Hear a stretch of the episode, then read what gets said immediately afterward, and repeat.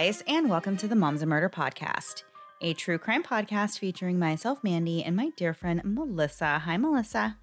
Hi, Mandy. How are you? I am doing really, really well this week. I've had a really crazy, crazy week, as you know, but I'm doing awesome. This has been a great week. So many fun and exciting things have happened this week in my house. The number one thing is that we got a puppy, and um, that's kind of yeah, that's the that's the big news around here. She's really sweet, and everybody loves her, and she's been here this whole week so far. So that's been taking up all of our attention and all of our what is that? I mean, I guess there is no word for Attention, everything. yeah. yeah, exactly. So that's that's fun and it's something different than me coming on this week and saying how close the holidays are and how the weather's been so well, lovely. We still So- did it. We still did Yeah. it. What's her name? I don't remember her name. I know we've talked about it. Yeah, no, her name is Lila, and um, she's a German Oh. short haired pointer. Yeah, so just a really simple name. We've actually had dogs before. I mean, we've had a lot of dogs before. A long time ago, I had a miniature pinscher before I even had my second son. This is years ago, um, and her name was Lola, and she was one of my favorite dogs I've ever had. I love her and miss her so much. And then we had another dog named Lily, and she was another favorite. So we kind of combined those two names, and some people might think that's a little strange a way to name a dog, but Eh, I had the idea and I was like, you know, I love those names. I loved Lola. I loved Lily. I miss those dogs. Maybe I'll just combine their names and make a new dog name and call this one Lila. And then once I had the idea, I like couldn't I really liked the name and I couldn't like stop thinking about it. And I tried to come up with other names, but this is where we're at. Her name is Lila, and she's just so precious and so sweet, and a lot of work. I forgot how much work uh, puppies actually are, but we're all really enjoying it. It's always such a joy to have a new baby, a new baby animal in the house. You know, I'm all about that life. Yeah. So my other niece's name is Lila, and her birthday is today. My, you know, my oh. husband's Oh. sister. Yeah. So when he said Lila, I'm like, oh no, I don't think I've, I don't think I've asked you the name yet because I would have definitely made that connection. Yeah, and it's her first birthday today, so super exciting all the way around. Yeah. Yeah. Well, what about you, Melissa? How has your week been?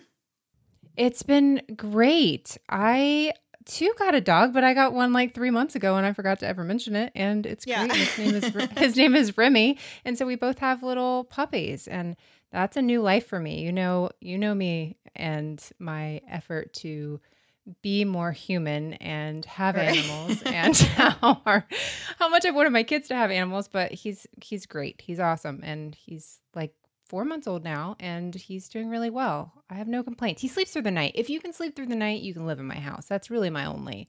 Even the kids, I was kind of like, if you guys don't start sleeping through the night, we're going to have some issues. but Right. as long as an animal sleeps through the night, I'm like, you're welcome here. Eat all my food. Yeah, yeah. It's so funny because I always see that people kind of crack on and make fun of, you know, dog moms and, you know, pet parents who say stuff like, oh, it's like having a baby. And they're like, oh, it's actually nothing like having a baby. Well, you know what? It actually is just like having a baby. I've kind of come to figure that out this week.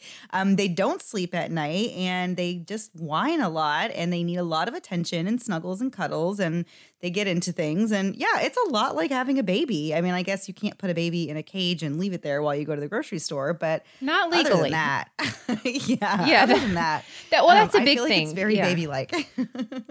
Yeah, you're right. Yeah, that was my big fear. I was like, if this dog doesn't sleep, I don't know what to do because now my kids are sleeping. I'm like, I can't go back. I can't do this again.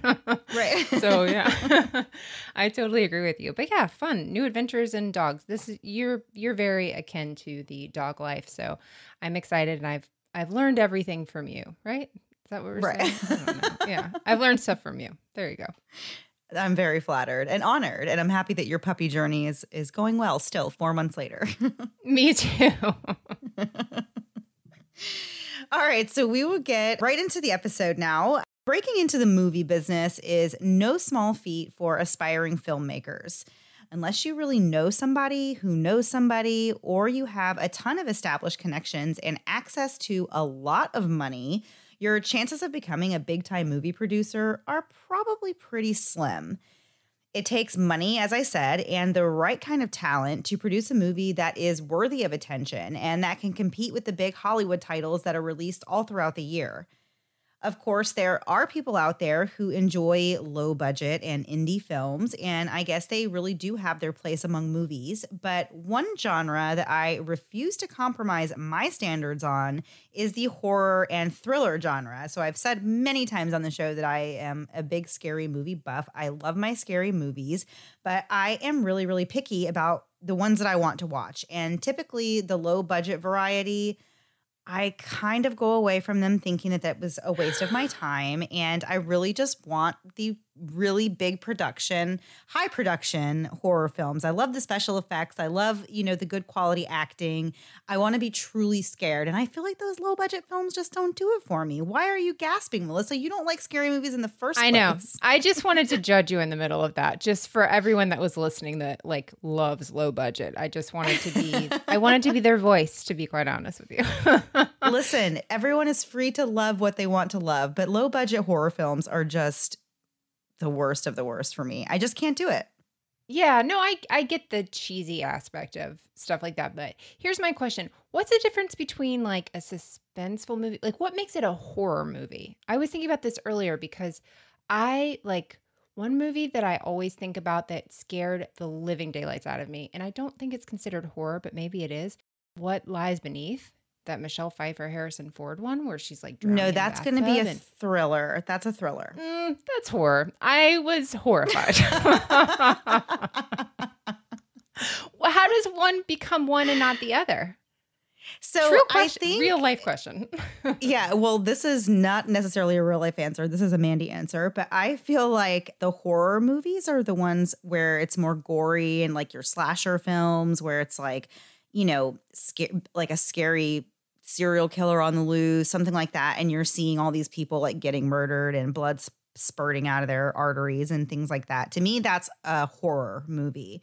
So, um it can be like any kind of like any of those clown killer movies any of those are like Okay. i count i consider horror the thrillers are the ones i think are more and i'm really big into like psychological thrillers so like the ones that just make you just feel really creeped out and skeeved out so you mentioned like what lies beneath that's a really good example also that movie um hide and seek did you see that one i Is that that? Freaking never love that movie tell. That one? Wait, no, that's not it. What am I talking about? The Britney isn't Murphy it? one. No, not Brittany Murphy. Um, Dakota Fan. Or wait, is it Brittany Murphy? I thought. Dakota, no, now I think I'm getting two different movies confused. um, but Hide and Seek is also really good. Don't speak was my. I think mine's Don't Speak. Or is that just a No Doubt song? I don't know. we should have Googled. I really don't know now. But those are the ones. And but there's not really a lot of blood and gore, but it's just really creepy. So my favorite thriller category movie of all time. It's just an all around excellent movie. Is Gothika with Halle Berry. Um, I don't know. if I was going to say that. I saw that in the theaters and it made me scream. I literally screamed like three but it's not times. horror. It's I mean, I guess there's blood in it. Like there's a scene where it shows like blood and stuff, but it's not like a slasher movie. You know what I'm saying? You're not actually seeing anybody being like tortured and just like bloody stabbed and all that. So that's what I call horror. So today's episode is about a tragic and horrifying crime involving an amateur horror filmmaker who was on a mission to produce his first full-length horror movie at all costs. The crime took place near the Appalachian Mountains, and while we normally would have Googled this city, this week we decided to do something different because why not? This is Moms and Murder, and you guys know that we do all kinds of random things here. Since we are off next week to celebrate Thanksgiving with our families, we thought this week it would be fun to change things up a little bit and do a little segment of We Googled this holiday. And this is actually, isn't this the second time we've done We Googled this holiday? I've gotten lazy twice on two Yeah. different holiday weeks. So we can expect this theme to continue now into all of the other holidays that there ever Yeah. were. let me tell you, Arbor Day next year is going to be lit. So, um, so I, this is not going to be your typical Googled anything. It's not going to be the stuff you learn in school about Thanksgiving or history books or wherever you learned about history or learned about Thanksgiving. This is just the fun, silly things. So, the first thing we're going to talk about is the TV dinners that you've grown up eating maybe by accident, maybe on purpose, but they were actually created by accident. Back in 1953, one of the employees who worked at Swanson, who they sell like all kinds of stuff. I don't even know all the things they sell, but this person screwed up. Yeah, they. Yeah, you're right. I had a, my sister's friend's dad worked at Swanson. I was like, that is the coolest job in the entire world. You must get so much free food. She's like, I mean, I guess. so, anyway, so this guy screws up and he accidentally orders 260 tons of turkeys. So that's kind of a big snafu there. So they have so much turkey on their hands and they're not sure what to do. And so this one salesman by the name of Jerry Thomas has this idea. And so he thought of the prepared foods that are served on airplanes during that time and use it sort of as a blueprint. And so decided to use all that turkey they had and put it to good use. So they ended up taking 5,000 aluminum trays and filling them with turkey and gravy and peas and sweet potatoes. And it became the first TV dinners that we know of today. And it was just the price of 98 cents a piece. That's a happy accident, right? I like that. Yeah. So, Mandy, who has who has one job and takes over 100,000 calls each season? If you guessed, which you didn't, nobody guessed. If you guessed Lindsay Lohan's publicist after a night out in Mykonos, you'd be wrong. but if you guessed the Butterball, these are very like recent things that I'm referring to. But if you guessed the Butterball turkey talk line, you'd be correct. And also, you probably cheated. Butterball realizes that most of us only make turkeys once a year, and it's not really the easiest thing to make if you're not, you know, making it on a pretty consistent basis. So they are here to help you. And if the last thing you want to do is call someone and ask them an, embarrassing turkey related question, there's also a 24 hour text message line that you can contact. Which I love this idea that they're like, guys, Oh. this is our time. Everyone's going to screw this up. Get ready. And just like, I just picture somebody like sweating and somebody putting like a, a cold rag on their forehead while they're oh answering Oh my the same freaking question about turkeys. like, no, it's in the oven, not the not the microwave. So anyway, moving on from there, Mandy. Did you know the song Jingle Bells was actually a Thanksgiving song originally? So back in Oh. 1857, yeah, back in 1857, it went by the name One Horse Open Sleigh, and the composer James Pierpont wrote it with the intention of giving people this Thanksgiving song. But around Christmas, it had become so popular that by two years later, in 1859, he said, Forget it, you guys take your stupid bells and change the name to Jingle Bells. And that left Adam Sandler completely open to write the one Thanksgiving song we even have now. So blame yourselves on that one. Although I do love the Thanksgiving song, it's such a fun one. That one's full of references that are very, very dated. Last thing, Mandy, I'm almost out of here. Well, I'm still going to be here. Um, if is there anything you'd ever write someone to for 17 years, like requesting? I mean, there's some serious things, but like silly things. For me, there aren't. But there, it was a woman named Sarah Josephina Hale, or Sarah Hale is what I'm going to call her because I think I copied her name in wrong. And she wrote the government for 17 years, wanting to have Thanksgiving looked at it as an official holiday. And so for 17 years, she wrote and petitioned the government to acknowledge the holiday. And Sarah was not a quitter. Um, we know this because she actually was the person, I hope this any of this makes sense, who wrote the OG Baby Shark song. Sarah was actually the writer of Mary Had a Little Lamb.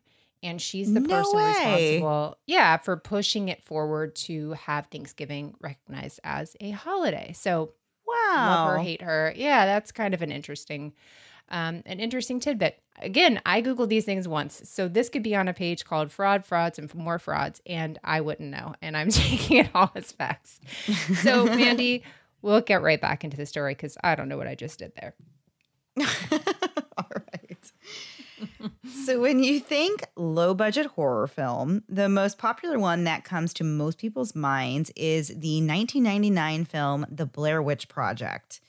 Most of our listeners have probably heard of or even seen that movie, but some of the younger listeners may not know about that movie.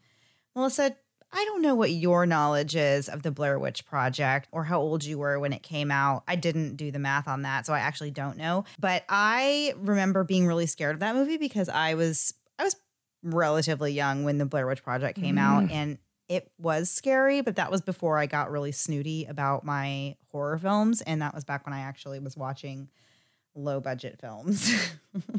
I remember changing the channel on the commercials, if that tells you anything about how terrified I was. And I was at least driving a car at that point. So I was old enough not to be scared of that, but I was terrified. That was a terrifying. I don't want to see somebody's snot falling out of their head in a commercial. Right. that was like a scary commercial. Yeah.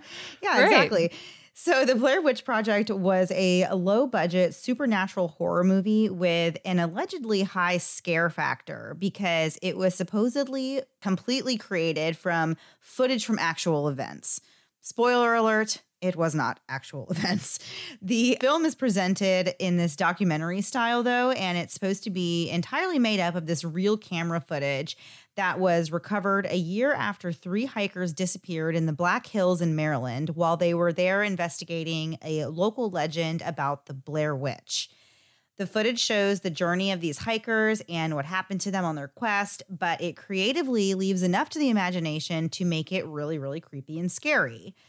So, this concept of using the found footage technique in a scary movie ended up becoming really popular, and other movies were successfully produced using the same technique. And this is the movies, um, the movies I'm thinking of and talking about are like the paranormal activity types of movies, where everything, the whole movie, is from the perspective of a video camera or of some kind, and it's meant to make you believe that these are real events and that this is real recorded video footage.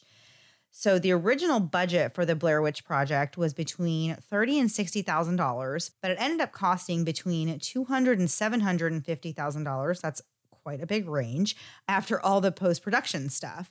And just hearing that number, that that's how much that movie cost, it was so crazy to me to think of how expensive it really is to even make what I consider a crappy movie, which is the Blair Witch Project. But oh my gosh, $750,000 to make a movie yeah. that's like not even Hollywood. Like, forget it. I'm out of here. I would never be able to make it as a movie producer. That's crazy. But the people at the Sundance Film Festival disagreed with my opinion and they actually loved it.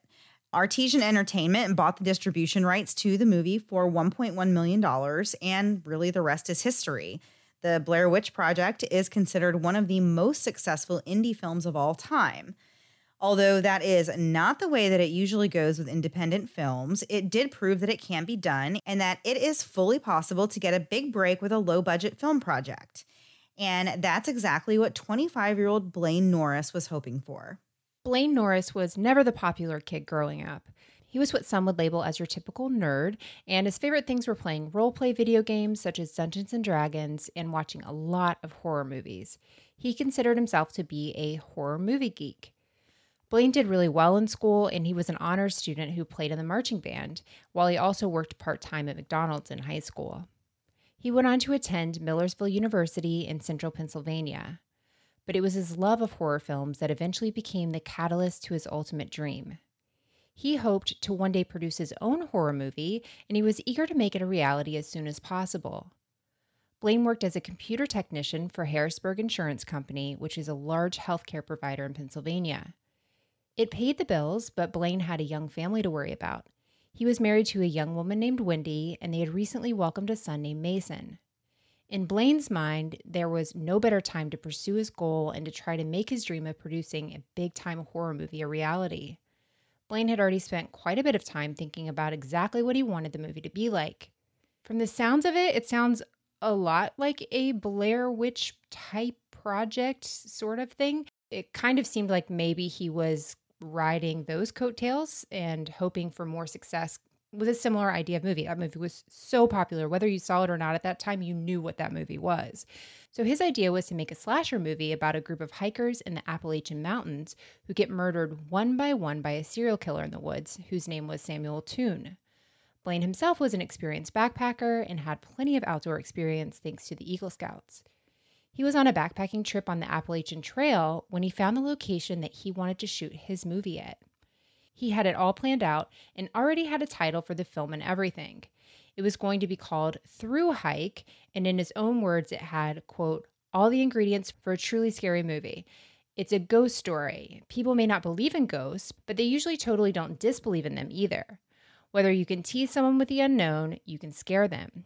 And that's what horror movies are about, end quote. Well, I guess we should have just referred to his meaning of what a horror movie was since right. we scribbled at the beginning. So for Blaine, everything was riding on this opportunity to create a successful indie film, even though he really had no discernible experience as a movie director. He was very meticulous and thorough when it came to every aspect of the production, and although he needed to keep the cost as low as possible, he did want someone who could partner with him to help him pull off making this movie.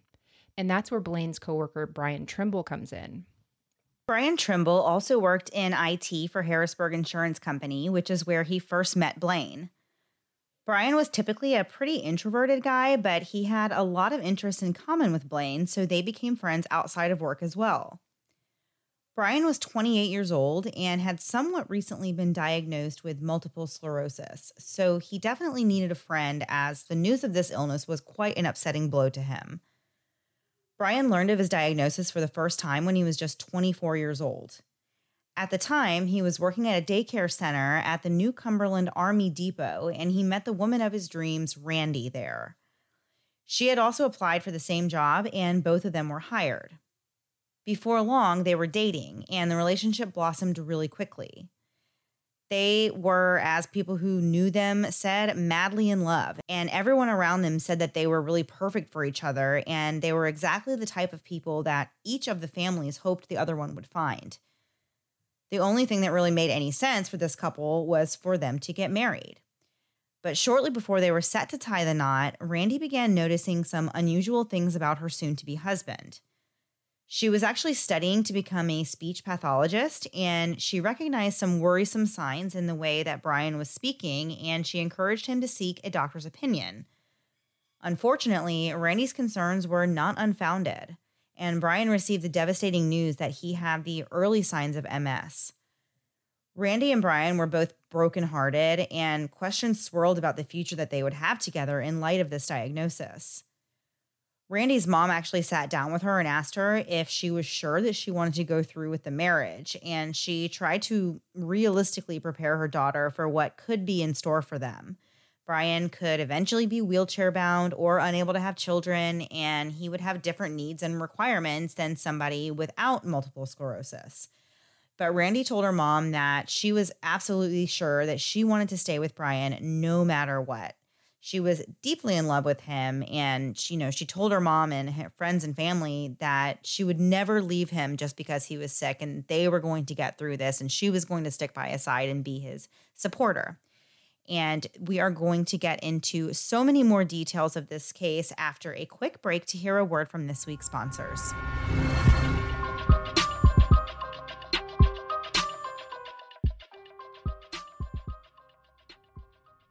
Raise your hand if you hate feet. Okay, so podcasts are an audio medium, so I'm just going to assume everyone out there in Moms in Murderland just raise their hands. My point is this feet are the worst, and they should be covered up. And the best way to do that is with Bombas. I'm a certified Bombas hoarder and wear them literally every day of my life, including when I go to sleep because they are so comfortable that sometimes I even forget I have them on. Bombas has really thought of everything when it comes to making the perfect socks. There's none of those annoying toe seams that seem to travel around in your shoe. Plus, the heels in Bombas are made with a little extra cushion plus arch support. Bombas are not only ridiculously comfortable, they have all different styles and designs and are high quality socks, so they will last much longer than all the other socks in your drawer. We've had our Bombas for over a year now, and mine are still in amazing condition, even though I really make them work for me around the clock. I've bought several more pairs of Bombas because not only are they the best socks I've ever owned, but I can feel great about my purchase. For every pair of Bombas you purchase, Bombas donates a pair to someone in need. Bomba has now donated over 34 million pairs of socks and counting through their nationwide network of 3,000 plus giving partners. Bombas makes the perfect gift for everyone on your list, and it's something people will actually enjoy, unlike the off brand coffee your mom sends to your coffee snob of a husband every year that he has and never will consume. Give a pair when you buy a pair and get 20% off your first purchase at bombas.com slash moms and murder. That's B-O-M-B-A-S dot com slash moms and murder for 20% off your first purchase. Bombas.com slash moms and murder. It's the happiest time of the year, but it's also the busiest. And the last thing I want to do is think about what's for dinner. Thanks to HelloFresh, I don't have to think, which is great because I really don't even think I can do that at this point. HelloFresh is America's number one meal kit, and it's no wonder since HelloFresh takes the stress out of meal planning and grocery store trips so you can actually enjoy cooking and get a delicious meal on the table in about 30 minutes. We are HelloFresh enthusiasts at my house.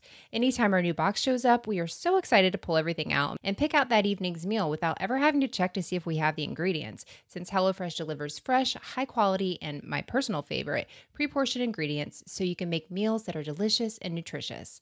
Last week, we had the pork sausage over autumn pilaf drizzled with a creamy lemon pepper sauce. It's one of those meals where everyone was completely silent, but in a good way, because we're all too busy stuffing our faces with another amazing HelloFresh meal. And we love that HelloFresh isn't just committed to amazing meals for our families, but they are committed to donating to those in need. So far in 2020, they've donated 3.5 million meals, and you can help too with HelloFresh's Beyond the Box program. With just a few clicks in the app, you're able to give nutritious meals to those experiencing food insecurity. Go to HelloFresh.com slash momsandmurder90 and use code momsandmurder90 to get $90 off, including free shipping. Again, go to HelloFresh.com slash momsandmurder90 and use code momsandmurder90 to get $90 off, including free shipping. And now back to the episode. So, before the break, we were talking about Brian Trimble and his loving fiance, Randy. The couple had recently learned that Brian was showing early signs of multiple sclerosis shortly before they were set to be married. Randy was so devoted to Brian, and there was really no question in her mind that she was going to go through with the marriage and support Brian no matter what happened in the years to come. On September 9th, 2000, the couple got married. It was a very happy day for both them and their families. Video footage of the wedding showed just how in love this couple was, and Brian delivered a heartfelt message to his new wife, thanking her for supporting him and for sticking by his side. After the wedding, life was really great for Brian and Randy. Randy bought a house just a few blocks away from where her mom lived, and they lived a really comfortable life in Pennsylvania. As a couple, they were just very happy. Randy got her dream job at Hershey Medical Center just a few years after graduating college, and Brian was working his way up on the ladder at his job. Before long, the couple began to discuss starting a family. It's hard to believe that either of them was involved in a tragedy less than three years later, or that the story really all started when Brian met Blaine Norris at work and befriended this quirky horror movie fanatic when Brian learned that Blaine was into movies, they instantly bonded over what turned out to be a common interest between them. Brian was also a big movie buff, and he thought it was really cool and awesome that Blaine had this plan and this dream to produce a full length movie and to make it to Hollywood. The more Brian learned about the project, the more excited he became to help his new friend work on it. But it became clear that Blaine was missing some key elements to pulling off this dream. One of the things he was missing was a crew of any kind, and he had no equipment with which to film this movie. Since Brian was so into the idea of helping Blaine, he offered himself up as the cameraman because he actually had some camera equipment and he knew how to use it. And he was really excited to have this new hobby to focus his attention on. So all of this was perfect for him. The two men proceeded with their plan, and at first things were going really, really well. An investor had even agreed to put up $18,000 to get things going. Blaine took Brian to the spot in the mountains where he wanted to film the movie, and then three months later, they were preparing to hold auditions. Most of the actors who were cast in this film were complete amateurs, and for many of them, this was their first film role, but they were also excited to be part of the movie and hoped that it would help launch their own careers. But there was one major problem with all of this. Neither Blaine nor Brian had any real experience, and their lack of know how soon became an issue. Brian was never there with the camera during the auditions or the rehearsals, which the actors even thought was strange. One of the actors said, quote, I mean, you can't block a scene without the director of photography. It's going to be based on lighting and all that, you know? Naturally, you need the camera to be there. So basically these actors, even though they're amateurs, like even they know enough to be like right. something is not right about the production of this particular movie. Like we're not doing anything like we were taught or like how you would actually yeah. film a movie. But Brian did manage to shoot some publicity headshots of these actors, and they were actually pretty terrible. In fact, they were so bad and unprofessional looking that the investor who had originally put $18,000 into the project actually got scared off and took his money back when Blaine refused to fire Brian and hire a real cameraman. After all the planning and thought that had gone into this movie, Blaine was not going to give up that easily, and he was committed to figuring out a way to make it work and to get his film into production. Since Brian had agreed to come on as a partner to Blaine, even though this movie was fully Blaine's brainchild, Blaine felt that Brian had partial responsibility in securing the proper funding for the movie. At this stage, Blaine was all in and would stop at nothing to make his dream a reality and they're not talking a few dollars, they're talking thousands and thousands of dollars. And I hate to tell everyone out there, but if the microphone that Mandy and I used for our first episode had cost more than a $100, Moms and Murder would not even be a thing. I mean, I think it was 45. So so they're like talking thousands of dollars and this is a new friend that you're getting excited for your vision and now you're like, by the way, you've got to contribute to this thing. That's a lot right. of pressure. Oh my gosh. And I've known you, I just can't even imagine. Like, I have known you for years and I would never ask you for $20,000, like, for any reason. Like, no. I just can't even think Not of, like, saying I wouldn't I do it. I don't have I mean, it. I wouldn't. exactly. I know. But can you imagine asking your friend or even like insinuating that your friend gives you $20,000. That's just so no. just out there to me that you would ever expect that your friend would do that. That's just really that's just a very high expectation of a friend. Mandy, anytime you and I have even gotten each other Diet Cokes, like it's like the next time I see you, I'm like, I gotta get her a Diet Coke. She got me one last time. I couldn't buy you 20,000 Diet Cokes. That's just not going to happen. but this is just so much pressure. And then to have all that money taken away that you were like banking on, really, that is just upped it so much more. It'd be different if you started with zero, but you just had that money and you no longer have it. So that's got to put so much pressure on this entire thing. So when Blaine finds out that this investor had backed out, it was a total nightmare situation. He already has the cast, the location, and he even has a script. In other words, really everything was ready to roll except for the fact that they now had no budget to work with. Brian had also invested a lot of his time and energy into helping Blaine, and he had become really personally invested in seeing it through. And I see how at this point that you'd be like, no, I've spent every weekend working on this and after hours and planning it. Like you want to work, you want it to work at this point. And so, as we mentioned earlier, though, Brian had been diagnosed with the early stages of MS, and that made the situation a little bit different. Brian's wife, Randy, was constantly worried about him and his health. She was really protective of him and she kept a watchful eye over everything her new husband was doing. Sometimes this would come off as an annoyance to Brian, who was obviously an adult and capable of making his own decisions, but at least he had a wife who cared enough about him to worry at all. So, if you aren't familiar with MS or what it can do to the body, the Mayo Clinic defines it as, quote, a potentially disabling disease of the brain and spinal cord. In MS, the immune system attacks a protective sheath that covers nerve fibers and causes communication between your brain and the rest of your body. Eventually, the disease can cause permanent damage or deterioration of the nerves. End quote. Most commonly, people with MS will have periods of relapse and remitting, and during the flare up, the patient will experience new or worsening symptoms for a while and then enter a period of relapse that can last between months and years. It's usually a slow progressing disease that worsens over 10 to 20 years after diagnosis. So, Randy, you know, she was really the one that basically got him help in the first place. She was the one that noticed these signs. So, she's very concerned about Brian and all these big ideas and adventures that he's wanting to go on. So, for one thing, her husband has been spending a lot of time with this new friend, Blaine, and has become really obsessed with helping produce this low budget movie. When Brian told Randy that he wanted to travel off into the Appalachian Mountains for a week for filming, she was immediately put off by this idea. And she was really honest with Brian, and she felt that it really wasn't a good idea for him and his condition to be hiking in the mountains and camping out for a week away from civilization. But it wasn't just the traveling and the time out in the wilderness that Randy was against. When Blaine and Brian found out that their funding had been pulled, Brian came up with this idea of his own, and he remembered that his wife Randy had been saving a lot of money.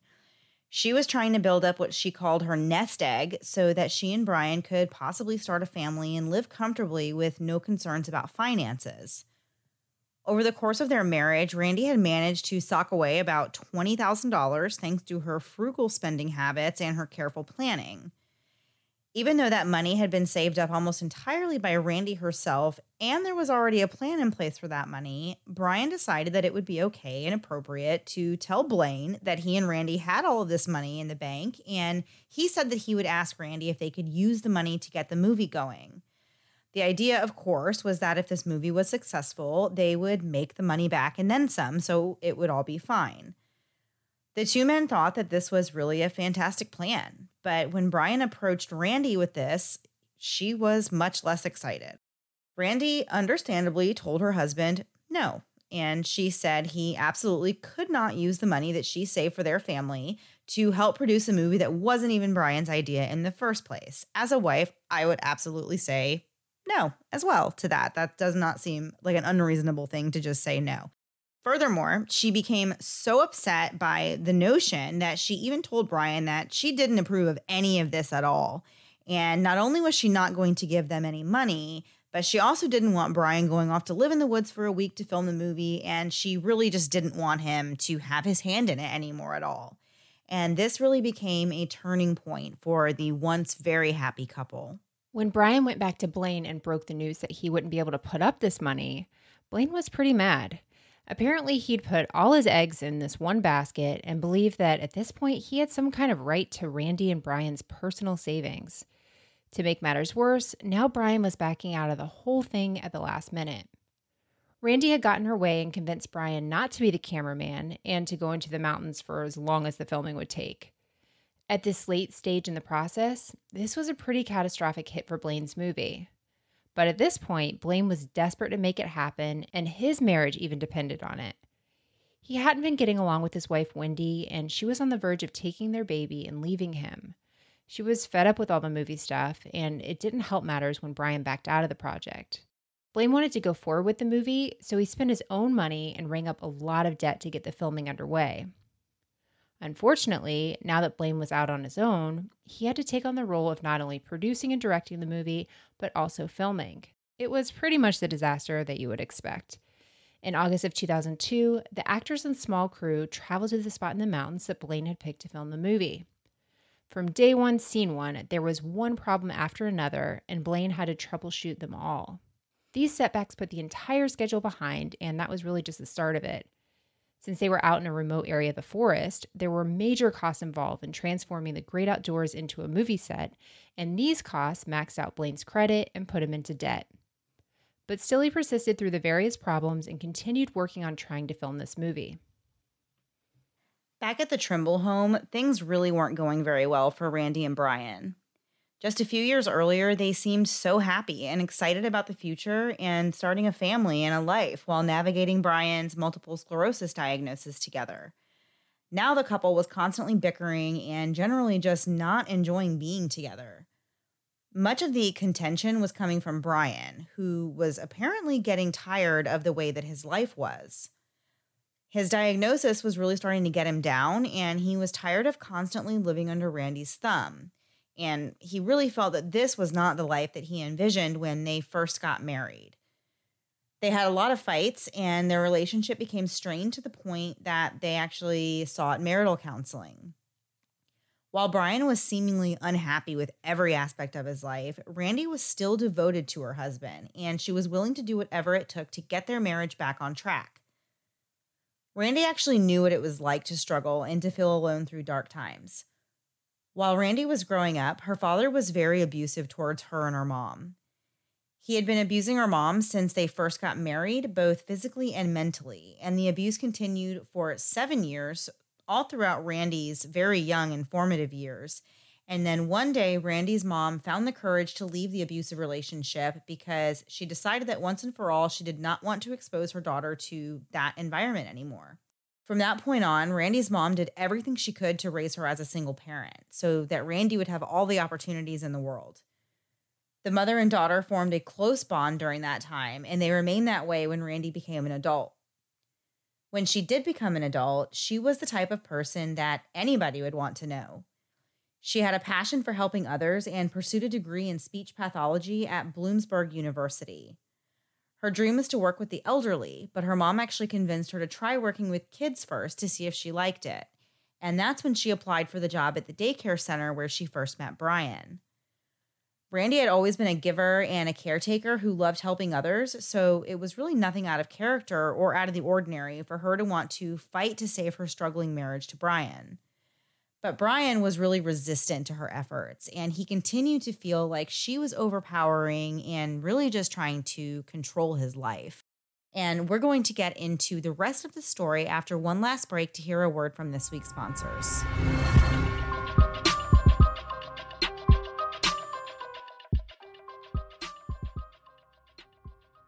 We've officially hit that time of year again, the time where we bust out our stretchy pants and eat all the desserts.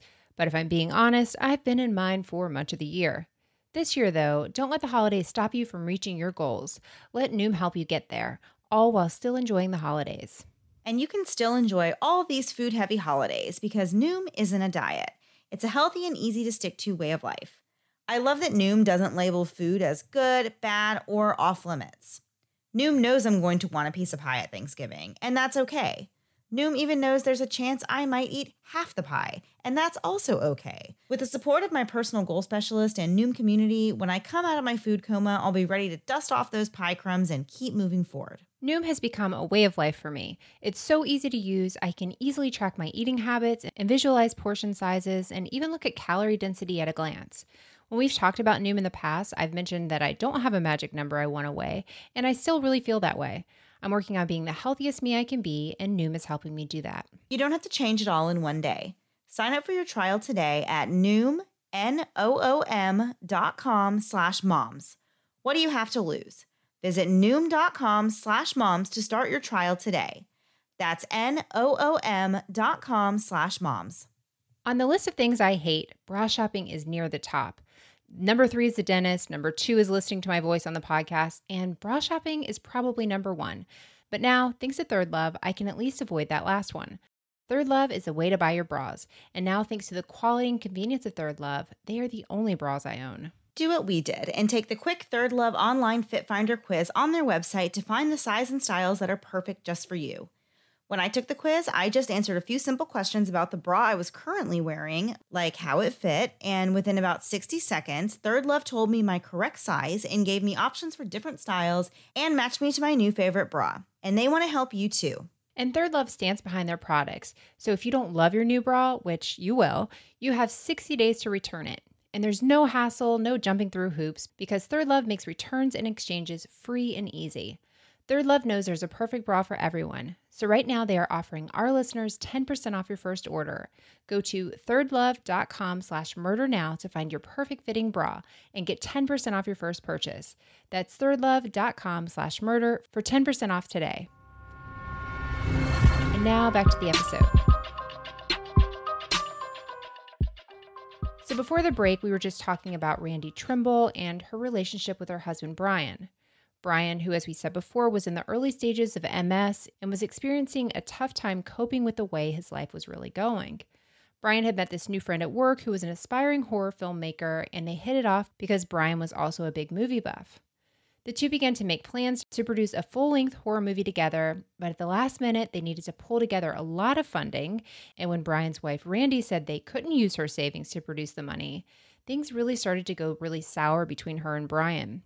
Brian and Blaine sort of had a falling out when the money thing fell through, and Brian backed away from becoming the official videographer, so they weren't in touch with each other during the time that Blaine was out in the woods filming this movie. Since Brian didn't know any better, he assumed that things were really just going perfectly for Blaine, and he was out there just living his dream, and Brian was, in his own opinion, trapped at home in a life he hated. Little did he know, though, that Blaine was having problems of his own not just with the many aspects of the movie production, but also problems with his wife, Wendy. As it turned out, Blaine had become so desperate for money to fund this project that he actually put his own home, where his wife and young son also lived, on the market to get money. So everything for Blaine was riding on the success of this film, and Wendy pretty much had one foot out the door and really wanted nothing to do with any of it. A few days into filming, even the actors themselves were wondering what the heck they were doing there. Blaine had literally led them into the wilderness where there were all kinds of mutant looking bugs and darkness and wildlife, and they just went right along with it. Everyone was ready to get the scenes filmed and just get out of there. Finally, after several days of long filming sessions, including ones that lasted well into the early hours of the next morning, the filming of this movie came to an end. Blaine was riding high on his accomplishment and was so happy with how things went, but it was too late for his relationship with Wendy. She had packed up their son and left, leaving Blaine alone and in severe debt thanks to this movie. In his desperation and loneliness, he reached back out to Brian looking for a friend, and that's when things really took a terrifying turn. When Blaine showed back up in Brian's life, it reminded Brian about how unhappy he felt and how jealous he was that Blaine was getting to be out there living out his dream. The more they talked, the more Brian opened up to Blaine about how things were going at home with Randy. He spoke often about how miserable he was and how controlling he thought she was. According to him, Randy never let him do anything and wouldn't even give him lunch money. After hearing all this for months, Blaine offered to do something absolutely heinous. He offered to kill Randy to solve both of their problems. The way Blaine saw it, his movie had potential if only he could get enough money to finish the production and get it out there for the world to see. He also had a very dark side to him, and he allegedly told Brian that he would love to know what it was like to kill somebody for real. After months of talking and planning, the two men decided what they were going to do about it all. They were going to work together to murder Randy so that Brian could collect her insurance money and the money in savings. And he agreed to give Blaine the $20,000 he needed if he was the one to actually kill his wife. My gosh. Yes, it's just oh my gosh, I can't even imagine the planning of this. And especially in this case, they actually planned this for like I think it was 7 months total that they My first started talking about it to the time that that the story comes to an end, but yeah, it was just really really crazy reading about this one and just so sad because I'm like, "Oh my gosh, I just can't imagine and how much Randy loved her husband and just wanted nothing more than Yeah. to be there for him." Um and then he was just so caught up in his you know his negative emotions and feelings that he really thought that this was a, a good idea. Right. so in this scenario brian thought that both him and blaine would win whatever they thought winning was. But blaine would get the money for the movie and then brian would get to be out from under his wife and her watchful eye and you know she wouldn't be there anymore to control him once they decided that this was their plan, they started working out all the details to pull it off without getting caught. Meanwhile, Brian spent the holidays with Randy and her family, and nobody had any idea that there was anything wrong. And it's definitely not that he was actively planning her murder or that that would be the last Christmas that they would spend with Randy. At 8:29 in the evening on January 10th, 2003, a 911 call came in about an unconscious and possibly deceased woman inside the garage of a home. It was Brian Trimble on the other end of the phone, crying hysterically and telling the dispatcher that he had just returned home to find that something was wrong with his wife. When he was asked if she was breathing, Brian said no. Minutes later, first responders arrived at the devastating scene. Randy Trimble, who was just 28 years old at the time, was found face down in her garage, dead from an apparent strangulation and stabbing. The pathologist later found a total of 27 stab wounds on Randy's body, which is obviously extremely excessive. When investigators turned to Brian for answers and clues, they came up pretty empty handed. Brian appeared to be in shock over his wife's death, and he told officers that he had just been out for dinner with a friend and that he found Randy like that when he arrived back home.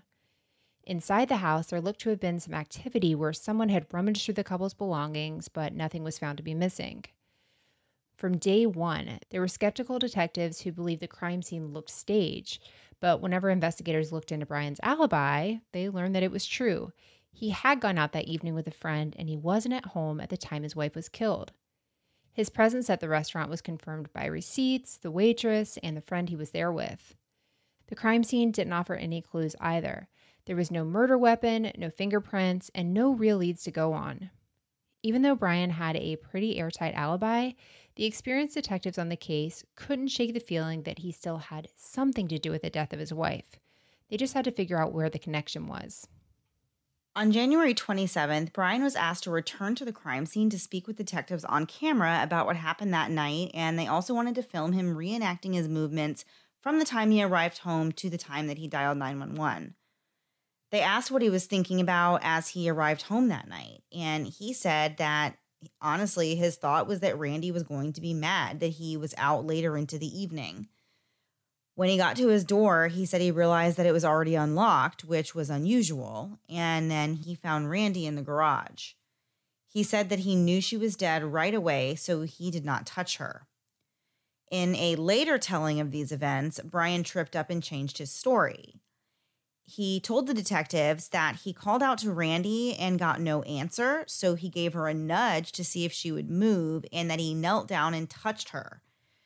This was a different story than what he had given before, so the police actually turned their suspicion back on him and started to dig deeper. A complete forensic search of Brian's computer was conducted.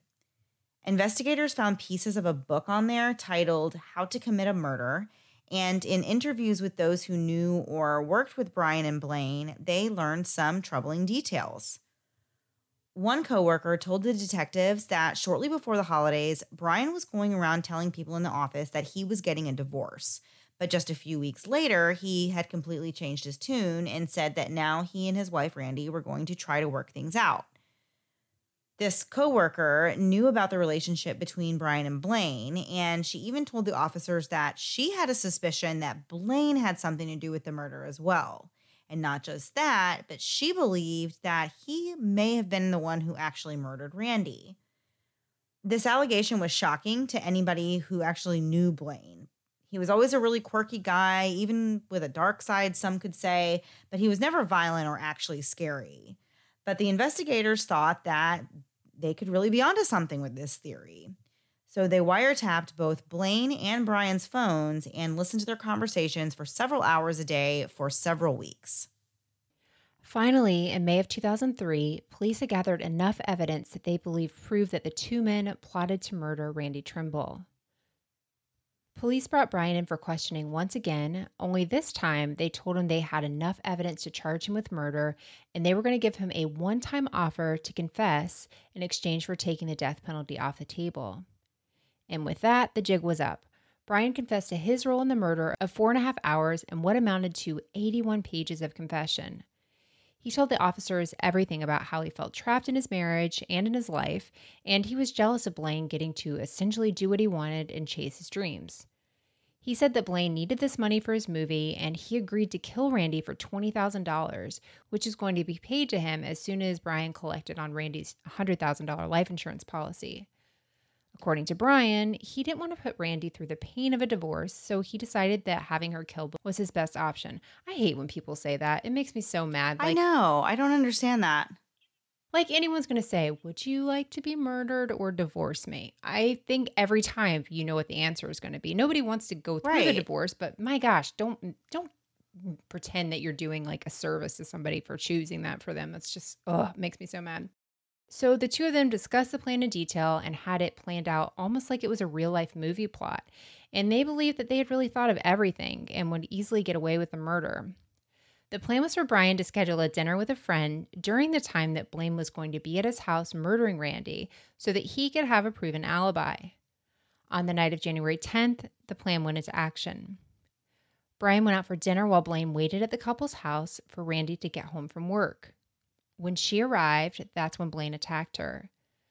First, he tried strangling Randy with an extension cord, but he later told police that he was caught off guard by how much of a fight Randy put up. So he then resorted to his second plan, which was to use a knife. He stabbed Randy 27 times during this attack. After Brian confessed, police started putting together a case against Blaine, but they didn't arrest him immediately. They wanted to gather more information to ensure that their case was actually going to stick, so they worked quietly behind the scenes while Blaine worked on editing his movie, completely unaware that Brian had just outed both of them. In a search warrant that was eventually carried out on Blaine's apartment, investigators found a book about forensics with highlighted material about hiding forensic evidence. They also found guns, rifles, and hunting knives, but they didn't find anything that looked like it matched the description of the knife that was used to kill Randy. Inside Blaine's car, they found receipts that showed that Blaine had purchased a box of surgical gloves, work gloves, a hooded sweatshirt, and pants, And when they asked the store manager to look into whether or not anything else was purchased with the same credit card, they found out that Blaine had also purchased a six inch fillet knife. That was the exact type of knife that the medical examiner believed was used to stab Randy Trimble to death. After a little detective work, they also realized that Blaine's alibi for the night of the murder didn't really hold any water. At first, one of Blaine's friends told the police that he actually saw Blaine outside of his apartment and even spoke with him at the exact time that Randy was believed to have been killed. So, of course, that would mean that Blaine couldn't have been the one to do it. But when police dug into it, they realized that this friend who told them this must have had his times mixed up and he was mistaken by an entire hour. So when the friend was telling the police that he saw Blaine at 7:30 that night, he really meant that it was 8:30, which of course changes everything for Blaine's Yeah. alibi. Yeah, so he was then arrested and charged with first degree murder. Blaine maintained his innocence in the wake of his arrest and hired a known attorney to represent him in his death penalty case. But when he was offered a plea deal, which was to confess in exchange for life, but not the death sentence, Blaine eventually caved and he admitted to the crime. At some point in the course of his interviews and his testimony, Blaine said that murdering Randy wasn't easy and it did not happen like it does in the movies. He said that he wasn't prepared for how much she fought back and he actually considered abandoning the plan to kill her and running away instead. But he said that at that point, he had already gone so far and he was in too deep and he felt that he had to go through with what he started. That's another thing that we hear a lot in crime cases Oh where they say they considered not going all the way through with the killing, but then they felt like they had to because whatever, they're going to go to jail anyway, or the, you know, the person is already really hurt. And so they decide to still go through with murder. Oh my gosh, I don't understand that mentality. I feel like if you, as a human being, have the thought, like, oh my gosh, I'm killing somebody, I can stop this right now.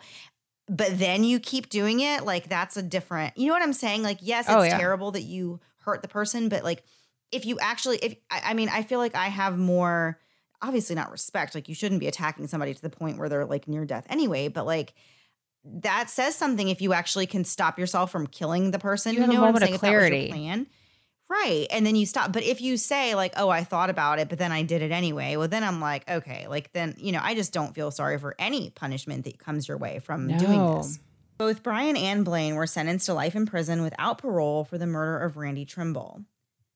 Her killers are behind bars for life, but the nightmare continues on for Randy's mom, Nancy. They were truly the best of friends with an incredible mother daughter bond, and Nancy just can't fathom how her son in law could have possibly turned on her daughter this way. Since Randy's murder, Nancy has been on a personal mission to educate and help women in abusive relationships and to bring awareness to the issue of domestic violence. She organized an annual fundraiser event, which is a 5K called Randy's Race, to honor her daughter and to raise awareness. As of 2017, Randy's Race had raised over $350,000, and that money was used to support Randy's House of Angels, which is a nonprofit that provides therapeutic programs to children that are victims of domestic violence. Nancy has plans to one day release a book filled with all the things that she has chronicled in her personal journal over the years since Randy's murder. She was quoted as saying, There's a little more of a comfort level now because of how I've adjusted, and certainly in how I look at my life now. My perspective on living the rest of my life is different. At first, it was so traumatic. I didn't want to go any further without her. I love saying that Randy was my life and she will always be my life. That's how I wanted it. I feel very, very proud that I was her mom. Oh my gosh, it just makes me so sad whenever I hear moms, you know, um, speaking about their children who were victims of a crime like this. And this one was really, really upsetting and heartbreaking, even though there was so many crazy elements with all the horror movie filmmaking stuff Right. at the end of the day, this was such a senseless murder, and there was absolutely no reason why this why Randy had to be killed. I mean, I just it was just so senseless, and for absolutely nothing. I mean, this guy had this like crappy movie, and you know, I have no patience for that. Like I said, it was probably going to be a terrible movie anyway, no matter how Oh, much yeah. money they dumped into it. But like, it just makes me so angry that a woman lost her life and all she wanted to do was just be a good wife and a good you know start a family Support with her husband, Brian yeah. and Yeah, it's just so hard. Like these these are really hard stories and really heartbreaking because you just can't even make any sense of it. There's no rhyme or reason why she had to be killed like that. Yeah. And hearing Brian kind of say, you know, oh, his life looks so great because he gets to do what he wants to. But really, he's lost, you know, his wife, Wendy, leaves him with their son and stuff. Like they're both kind of thinking the other one's got something good going on that, you know, uh, Brian has all this money and then he's thinking Blaine has all this freedom. And in actuality, neither of them really has it. You know what I mean? It's a grass is always Right. greener situation where if either of them were just like, hey, let's look at my life and the things that I can change in my life and what could I do differently, life would be a lot different. But just, I don't know. I, with her being a speech pathologist, some of my favorite people are speech pathologists. I have a cousin who's a wonderful speech pathologist, one of the nicest people in the entire world, Brittany. And uh, my son has a speech pathologist, and they're just the best people. I don't know how to explain it. They're just people who want to help. And I'm sure there's a crappy one out there, but they're it just makes me think of her and like what kind of person she she was and just from what we learned about her just that she loved her husband so much and you know wanted to help him and encouraged him in things he should be encouraged in and maybe you know wanted him to take different directions and other things. But really she was just trying to be a good support for him and be there for him. And just it's such a mess that people get tangled up into this and are blind to you know they're just blind to everything else and, and to go through with something like this. So i don't know. I want to look into the randy's race and um, the charity because that sounds really incredible um, to see what her mom is up to because that is an amazing way to pay tribute to her daughter Yes, absolutely. Her mom has done so much. I did link um there's like a website for Randy's House of Angels and there's like a whole Perfect. bio and oh um yeah, it. and her mom is written on there. So I link that in the show notes if you want to go and learn more about Randy um and her mom. Her mom has put a lot of information out there about the life that kind of Randy lived as a child and kind of how she grew up and the things that were important to her. So a lot of it is nice to go and read. So if you want to check that out, that link to that will be in the show notes. wonderful Okay, Melissa, are we ready to turn the page and go move on to our last thing before we go Thanksgiving edition? It's Yeah. Thanksgiving edition. It is Thanksgiving edition. I wonder if we did the same thing. I think we did because we'll text each other our ideas, and then sometimes one of us, normally me, um, misunderstands and comes up with something different. So you explain to the audience what we're doing, and I will just give you the answers that I came up with.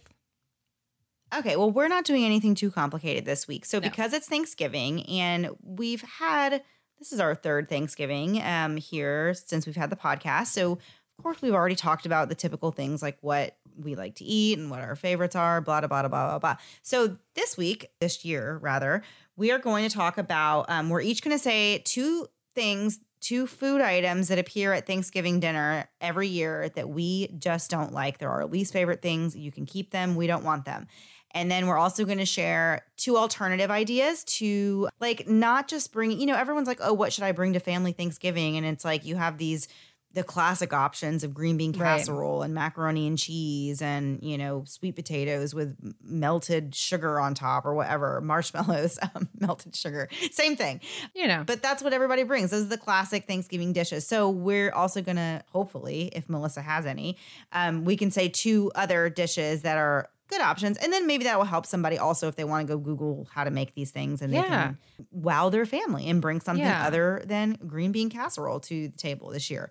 uh, if we get it organized, we will put the links for those in the show notes because I know where mine are. I'm sure you have some kind of random recipe, or you probably have originals. If there's if they're not originals or based on something, we'll we'll put them in there. We'll put in what we have if you like them. If not, just ignore it. Yeah, perfect.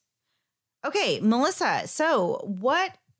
When it comes to, there's so much good food at Thanksgiving. Oh my gosh, I cannot wait. It's coming up so fast. I just can't even wait. To be honest with you, I just like eating a giant, massive plate of food. But there are things that uh, come around at Thanksgiving that I feel like I could just like definitely leave them alone and not ever have them again. So, what are those things for you, Melissa? Oh my gosh. Number one, you mentioned it in your list of staples green bean casserole. I Oh my gosh. a casserole. I looked at the ingredients because I was like, maybe there's an ingredient that I'm missing, and it's wonderful. On the Campbell's website, a can of cream of mushroom soup, cream of some other cream of mushroom soup thing, Uh, milk, black pepper, green beans, and fried onions. Really, you can find happiness in those things. That doesn't make any sense to me. Don't No, me well, you would never, vegetable. you would never make green bean casserole according to the website for Campbell's soup. Obviously, I went with classic. I went with Oh classic. my gosh, no! I don't ma- want a casserole. I love green bean casserole, but I also Ugh. make mine delicious, and it doesn't taste like whatever you just said, which was not delicious. But I know a lot of people do make it like that, so I can understand why you would not. That would not be your favorite thing. I respect you. I respect your family, and I deny that that's a good option. if you made it for me, I would pretend I had a stomach illness and just I would make myself throw up so I Oh. wouldn't have to eat that. Mandy, what's your first one? What So my first- uh, my my first one that I don't like. I, I really don't like the sweet potatoes with melted sugar. Like I said, I- it's just too much for me. I feel like there's no point, and like I feel like it's a lie. That's- like it's supposed to be healthy, like it's a sweet potato, but then it's like totally not because it's just covered with marshmallows and brown sugar and like delicious, obviously. But like I don't know if I'm gonna eat marshmallows and brown sugar, like I, just give me a s'more. Just take me out back and give me a piece of chocolate and a graham cracker. Like I don't want to eat that on top of a vegetable. Like if you're if I'm gonna eat marshmallows, I'm just gonna eat marshmallows. Like I just I just don't like that dish at all. I never eat it. I never get a spoonful of it. I always leave it there, and I always feel bad because my grandmother usually is the one that makes it, and like I feel like a lot of people don't nice eat it because. She's so freaking nice. So I will sit there and just eat like half a, a sweet potato casserole because I feel bad. And she's always like, Oh, do you want any or do you want to take any of this home with you? I'm like, Oh my gosh, no, I don't want to take it home. Like, I don't know why you still make it. You know that you throw it away Why are every you year. doing this? Uh, all right. My second one is basically yours, but it's with a caveat. Mine is sweet potato casserole without marshmallows. Do not give me sweet potato casserole and don't put marshmallows on it. I want the marshmallows. give me give me that uh, Uh, it's just the toastiness of it. If you do it right, it's just like creamy with the little bit of the marshmallows. Oh, it's so good. But do not give it to me with mm. cornflakes on it. My mom tries to pull that crap on me and it's just not happening. I'm not going to eat sweet vegetables corn- potatoes. yeah, like cornflakes and like brown sugar and butter mixed up so it's like crunchy on top. Mm-mm. It's No, I don't like that. I hope my mother hears you talk bad about her. Luckily, I don't think your grandma will hear me. I complimented your grandma, so I'm not even going to feel bad about it. Um, yeah, it's not. It's not my favorite. I need it with marshmallows. Don't. I don't like casseroles to begin with, but if you're going to sneak into sweet potato, please put marshmallows on it. Ignore what Mandy said. Listen to mine. All right, what's your next one? okay, so a lot of people are going to be upset when they hear this, maybe even you, Melissa. But to be totally honest, my absolute least favorite thing at Thanksgiving that I feel like I'm 100% obligated to eat is the freaking turkey.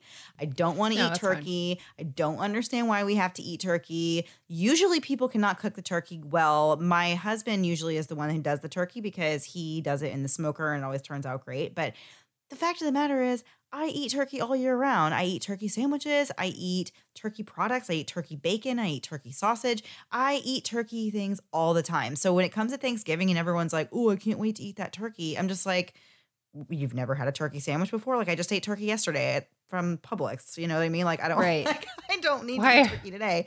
It's not like, why are we eating turkey? It's not special to me. You know, it's not like a, I mean, and I guess it is to roast a whole turkey or to cook a whole turkey and whatever, you know, season it. And it's just the tradition.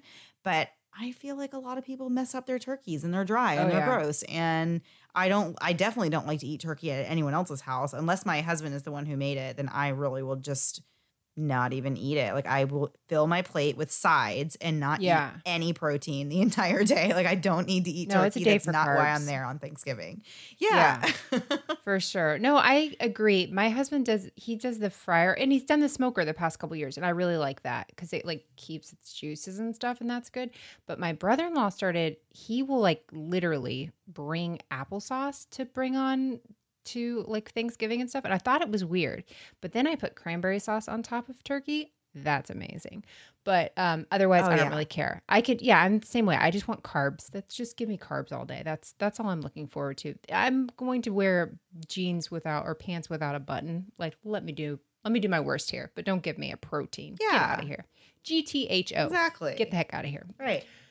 Do you have any fun, maybe fun dishes that are actually acceptable to you to bring at Thanksgiving? Something that you would like to see on the table or that you've even put on the table yourself that you have thought was um, a nice addition or a nice touch.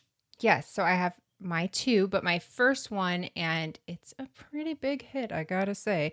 Um, I've said before, my son has, son has food allergies, so I, for years, would make like 18 desserts because I just wanted to make sure everything he could have and you know keep it totally safe. So I'm I'm pretty, I've got I'm well versed in the dessert side of um of Thanksgiving. But one thing I like, and I don't even know how I found it, but I love it, is to take like tortillas, uh, taco skin, but put butter and cinnamon over them and bake it and make it into like tortilla chips. So like cinnamon and sugar chips, and then make like Yum. apples. Yeah, like uh, almost like apple pie filling. And so you just like it's a, it's a Mm. chip and dip situation. You ca you can't go wrong with the chip and dip situation. That sounds really good. It yeah, is. I like that. yeah, it's a good. Um, I would eat like, that. that sounds really good. Yeah, yeah. It's it's always fun. All right, what do you got, Mandy? It sounds great. So my first thing is also kind of like an appetizer, and um, it's a thing I've made, and a lot of people love it. Like you said, it goes. They always go really fast. And I'm actually making it tomorrow. So I do these little. I get like a French baguette and slice it really thin, and then like you know dry them out in the oven, like bake them, like make them little crostinis, and then you put the brie cheese on top with like I always Mm. home make my cranberry sauce. I don't get out of a can. I do it with the cranberries. Oh, and the yeah, yeah, sugar and yeah. the all that fun stuff. Um, so then you top it with a little cranberry sauce and like a little sprig of rosemary, but it's just little cranberry brie crostini things. And it's so simple and so easy, but like, oh my gosh, there is something about eating cranberry sauce with brie cheese on a piece of bread. Like That there's just really nothing better than it. And it's really easy. It comes together really quickly. You can totally just look up that online um, if you want to bring something different to Thanksgiving that won't cost you an arm and a leg and that you can put together really fast and impress everyone. Because that's like always what people say. They're like, oh my gosh, what are these? These are amazing. I'm like, that was like the easiest thing ever. Like, I will bring that every year if that's what makes Yeah. you happy. You know, like it's so easy. It's just a little something different and it has all the flavors of fall, all the flavors of Thanksgiving. Nice. Are you? Can I use canned? Because I'm not committing to the other stuff. I Would work? mean, Don't take your work. I prejudices aside and as good. Ugh, Well, whatever. Melissa, it's like is asking. It's like it's like setting a McDonald's cheeseburger next to like a I don't know place that makes really good cheeseburgers. Cheeseburger. McDonald's. like also McDonald's. I don't shame my You know McDonald's saying, like- cheeseburgers. Yeah. Um, I feel you know how I am with my food. I feel that the ingredients and the effort that you put in really makes a difference in the final product. So yes, you can use a can if you really want to, Melissa, but oh, it's I do. Thanksgiving. Just go out of your way and take the 10 minutes it takes to make fresh Nope. homemade cranberry sauce. It's the principle. I want to hear the plop and the and see the ridges. Well, eat that That's on how your I know own it's time. Thanksgiving. Eat that on your I own time. The No. crostini deserves Forget to it. have homemade cranberry sauce. No, and I'm not calling them crusty. You can't put fake cranberry sauce on there and call it or can can cranberry sauce and call it a crustini. you You can't. call it like no, you can't. crusties or something. It would not be as good. Okay. All right. My last one. And this I started making fairly recently, um, probably in the beginning of the year before COVID and all that crap. And we actually saw people. I make an amazing, and I can say this because it is really good. And it's not me, it's just because of the recipe. Um, spinach artichoke dip, like in a bread bowl. Yes. oh my gosh, good. yes. So good. And Mm. it's not a typical, it's another uh, appetizer thing. It's not a typical thing, but it's very, very easy. Like it's super easy. So you can't screw it up. And then it looks cute because of the whole bread bowl situation. And um, it's delicious. And I love that. I'm like really having a hard time even thinking right now because my tongue is swelling up. Not swelling up. My tongue is Yeah. whatever the word is. I'm salivating a lot right now thinking about it. Okay, Mandy, Yeah. what you got? Okay, so my last and final thing is sadly it's a vegetable. I know um, you My don't like vegetables, but Why would you end it on this? I know, no, because it's actually one of my favorite things ever. So sometimes I make this at home, but it's a little extra to make it home if, if it's not a holiday because it is a little effort. But it's Brussels sprouts with bacon and blue cheese, and they are freaking delicious. Melissa, you would even eat this. It's bacon. So literally, the process is just slicing off the stems of the Brussels sprouts, cutting them in half, putting them in a Throwing them in the dish. trash. You're gonna you're gonna you're gonna um, cook a bunch of thick cut bacon in a skillet, and then you're gonna dump all that bacon grease right on top of all those Brussels sprouts. Mix it all around. Turn the bacon into bacon bits. Put it on top.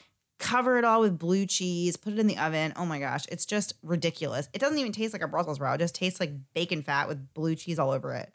So I hate blue cheese. So you've lost me twice on this. You try to throw a No, vegetable well, at then me, it's not for you. It's and ranch is bitter enemy. I like the No, idea of all so the bacon though. grease, though. I can get down with that. Yes. Oh my gosh, it's so good. And they always go really fast too. And it like looks really pretty. Like it's one of those things because it just has like all this mm, melted blue cheese and it's like you can see the bacon and the glistening fat Oh, like just mm. everywhere. Oh my gosh. And they always go really quick. My kids even love them.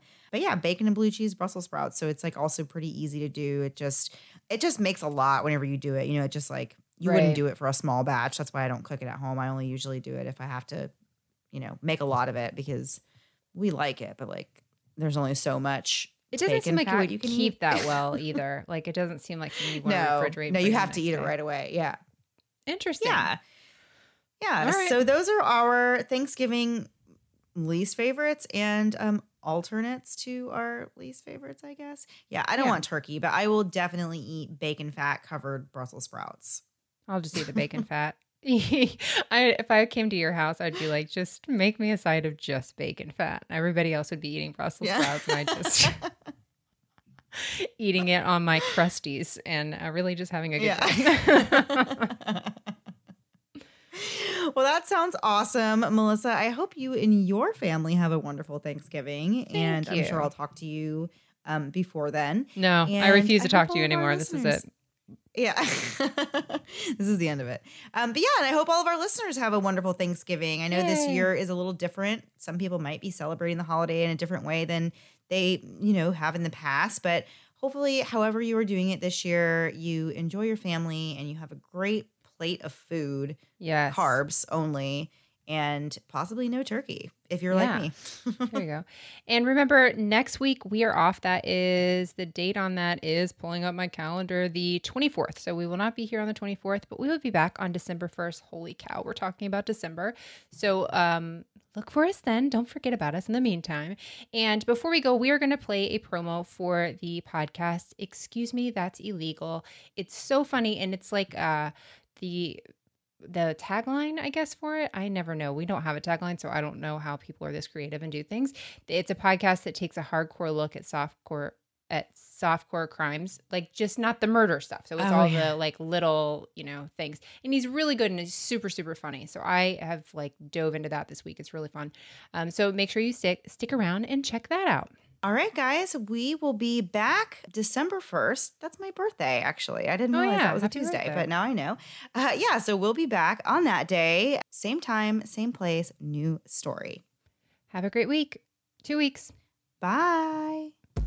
Oh, hey there. You like true crime stories, right? Yeah, yeah, I know. Who doesn't? But I gotta admit, after a while, all those stories of murder and heartache, well, they tend to go straight to my hips. So that's why I, Leroy Luna, have created a podcast called Excuse Me, That's Illegal, where we'll take a hardcore look at some softcore crimes. No TED Talks on Bundy here. The letters BTK won't be coming from these lips. Unless he had a brother that used to steal library books. Suppose I'd be willing to go balls deep into that one if that were the case. Anyways, you'll hear stories such as the Mad Pooper, a female jogger who wreaked havoc in a Colorado Springs neighborhood, using one family's front yard as her own personal dumping grounds.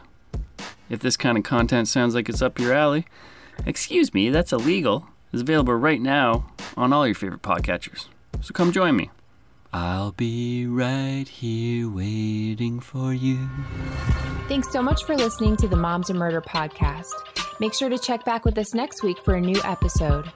You can also find us at momsandmurder.com where you can connect with us via social media.